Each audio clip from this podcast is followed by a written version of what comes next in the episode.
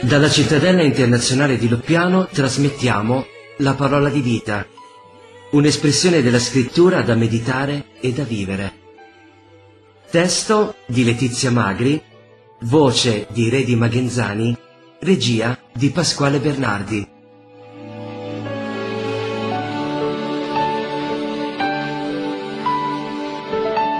The shadows they are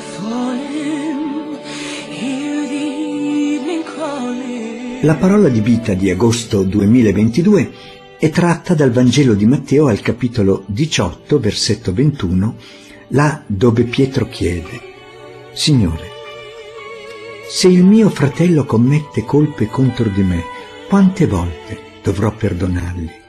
Fino a sette volte?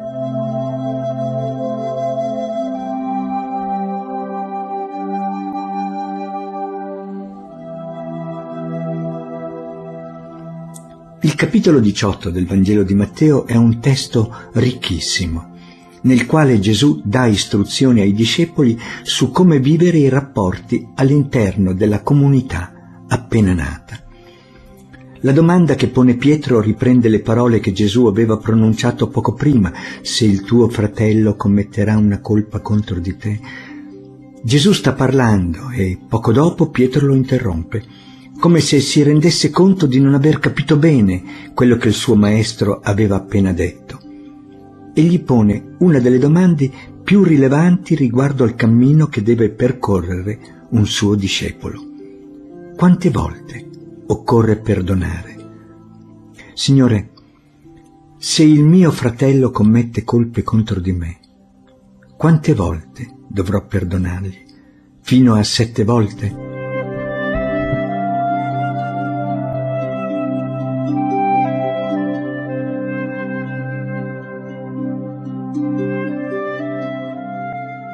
Interrogarsi fa parte del cammino di fede. Chi crede non ha tutte le risposte, ma resta fedele nonostante le domande. L'interrogativo di Pietro non riguarda il peccato contro Dio, ma piuttosto cosa fare quando un fratello commette colpe contro un altro fratello. Pietro pensa di essere un bravo discepolo che può arrivare a perdonare fino a sette volte, non si aspetta la risposta immediata di Gesù, che spiazza le sue sicurezze. Non ti dico fino a sette volte, ma fino a settanta volte sette. I discepoli conoscevano bene le parole di Lamech, il sanguinario figlio di Caino che canta la ripetizione della vendetta fino a settanta volte sette. Gesù, alludendo proprio a questa affermazione, contrappone alla vendetta illimitata, il perdono infinito. Signore, se il mio fratello commette colpe contro di me, quante volte dovrò perdonargli? Fino a sette volte?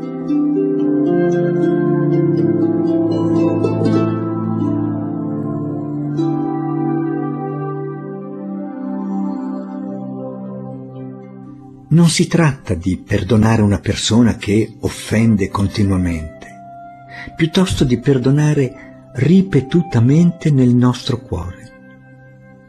Il perdono vero, quello che fa sentire liberi, di solito avviene per gradi, non è un sentimento, non è dimenticare. È la scelta che il credente dovrebbe compiere non solo quando l'offesa viene ripetuta, ma anche ogni volta che ritorna in mente. Per questo occorre perdonare 70 volte 7. Scrive Chiara Lubic. Gesù aveva di mira dunque soprattutto i rapporti fra cristiani, fra membri della stessa comunità. È dunque prima di tutto con gli altri tuoi fratelli nella fede che devi comportarti così, in famiglia, sul lavoro, a scuola o, se vi fai parte, nella tua comunità. Lo sai come spesso si vuole compensare con un atto, con una parola corrispondente l'offesa subita. Sai come per diversità di carattere o per nervosismo o per altre cause le mancanze di amore sono frequenti fra persone che vivono insieme. Ebbene, ricordati che solo un atteggiamento di perdono sempre rinnovato può mantenere la pace e l'unità tra i fratelli. Avrai sempre la tendenza a pensare ai difetti dei tuoi fratelli, a ricordarti del loro passato, a volerli diversi da come sono.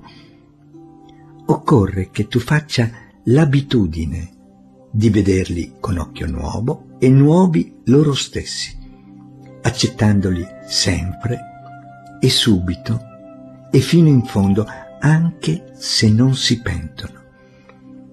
Signore, se il mio fratello commette colpe contro di me, quante volte dovrò perdonargli? Fino a sette volte?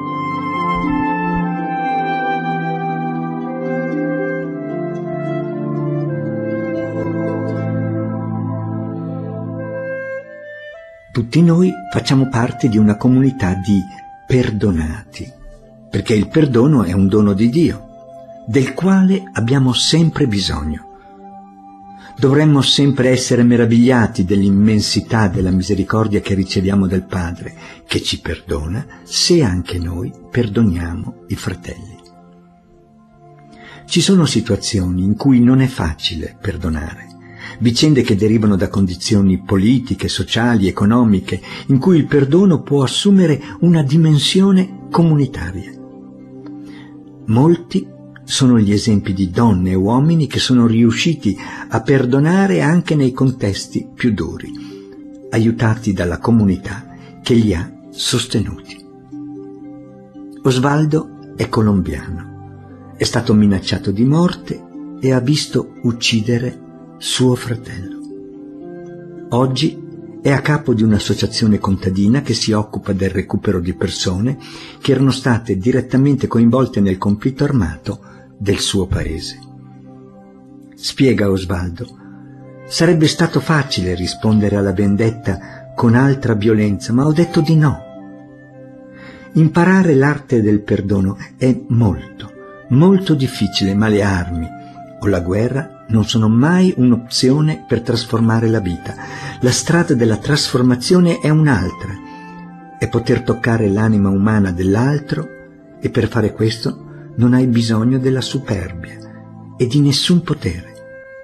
È necessaria l'umiltà, che è la virtù più difficile da costruire.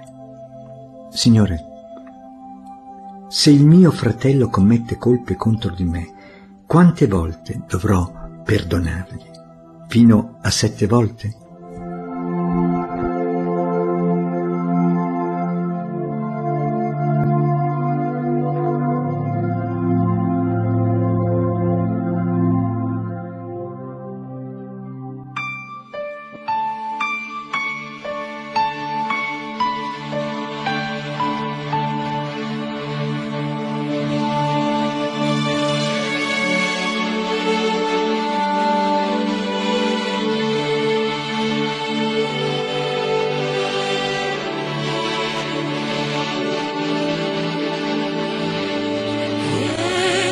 Abbiamo trasmesso la parola di vita, un'espressione della scrittura proposta mensilmente alla riflessione e alla vita, a cura della cittadella di Loppiano.